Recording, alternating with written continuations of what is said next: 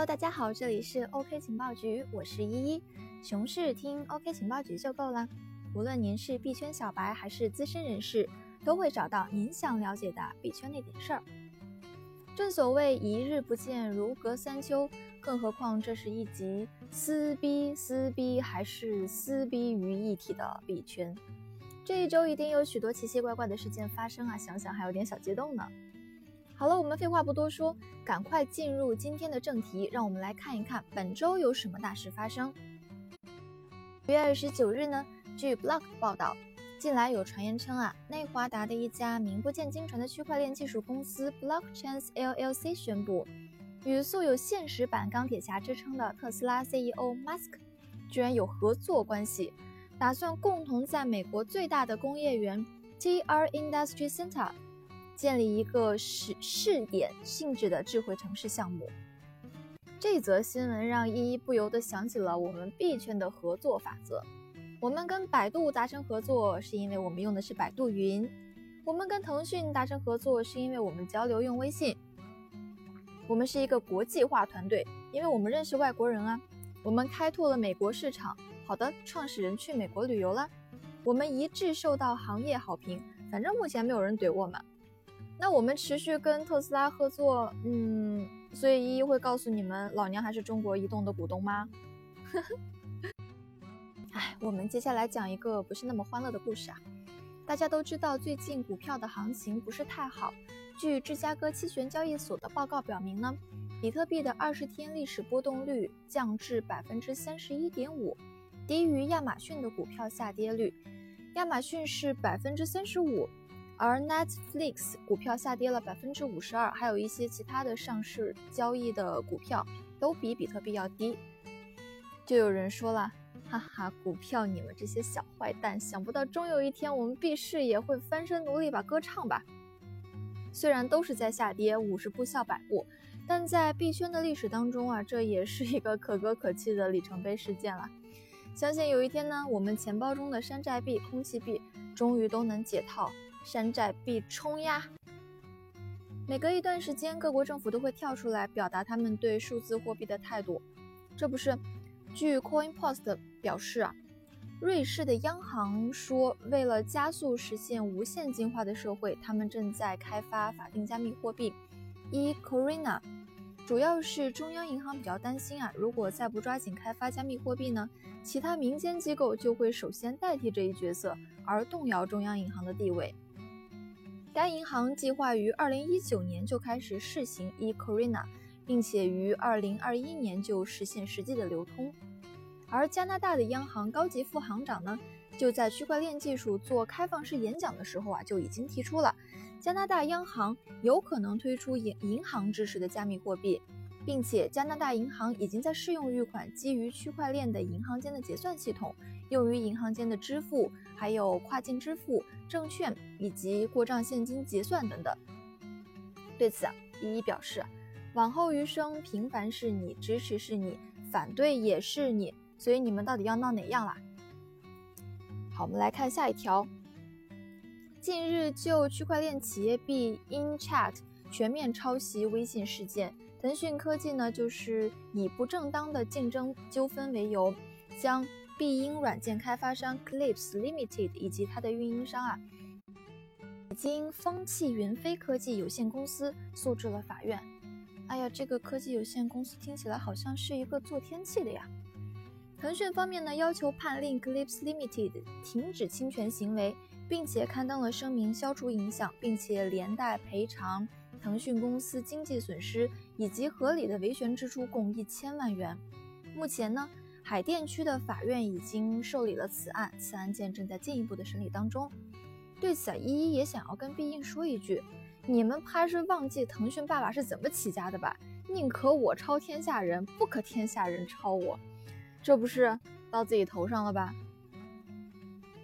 说到武侠这件事情啊，我们不得不说一件事情。十月三十号，一代武侠小说的泰斗查良镛，也就是我们的金庸老师啊，下午在香港养和医院中病逝，终年九十四岁。为了纪念这位开创了中华武侠先河的老人呢，有人将金庸先生的生平事迹写在了区块链中，将永远的被记录。飞雪连天射白鹿，笑书神侠倚碧鸳。金老师您安走，您开创的武侠先河将永远的被大家记下来。下一条，近期呢还出现了一种新的电子邮件骗局。据说诈骗者号称拍摄了受骗者的观看色情影片的视频，并且要求受骗者用比特币支付赎金，并且还威胁到，如果你不把比特币给我，我就把你看小黄片的视频公之于众。本来依依以为诈骗者你是个傻子吧，会有人因为这个交钱吗？结果反而被打了脸。该团伙居然通过这种方式获得了价值十四万余美元的比特币。对此啊，依依表示。看来看小黄片不仅有碍于身体健康啊，还有损于智力发育。除此之外，还有两大重要的事情要说。第一件事情是，香港证监会，也就是 SFC，发布了对虚拟资产的新规定。一先要跟大家讲一讲这个新规到底是怎么回事儿，或者是说它带来了哪些变化。首先，新规明确了监管对象，也就是明确了什么样的公司必须要接受监管。那是什么样的呢？简单来说，就是但凡涉及到虚拟资产投资的公司，只要将百分之十或者是百分之十以上的总资产价值投于虚拟资产，那么无论它满不满足香港证监会对于此前证券和期货合约的定义，都必须要接受监管。不只是这样，分销商，也就是销售者，也需要履行一些义务，比如说，他们应该指向专业投资者。去虚拟资产销售投资基金，注意哦，是专业投资者，就是再也不可以去忽悠身边的非专业人士的土豪朋友了。但是这个界定非常非常的难，一到现在为止也不明白有什么用。另外啊，销售人员在交易前还需要评估客户对于投资虚拟资产的知识储备，如果客户不具备什么知识储备，那么只能维护客户的最佳利益前提之下才能够执行。此外，销售人员还需要对非监证会的认可的虚拟资产基金进行尽职的调查，并将相关的资料提供给客户。总的来说啊，就是不是什么样的投资者都可以投资的，也不是什么样的产品都可以卖的，有钱也不行哦，你必须要懂行才行。现在很多的交易平台都困于牌照的问题，日本之前的牌照其实还是比较容易申请的，但是因为这两年的丑闻实在是太多了，伴随来的风险也就加大了。因此呢，牌照申请变得非常严格，是一个大的形势。那香港这边的牌照注册又是一个什么情况呢？简单来说，就是你想做交易平台的投资也好，运维也好，你就必须要先向证监会申报，去申请牌照。之后呢，证监会的会对你的业务进行一些调查。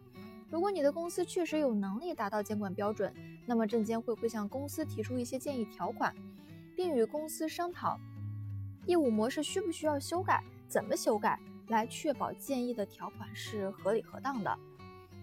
只有牌照的申请人持牌，法团同意了这些建议的条款，才能够得到牌照。如果牌照的申请人不同意遵守证监会的条款，那就得不到牌照喽。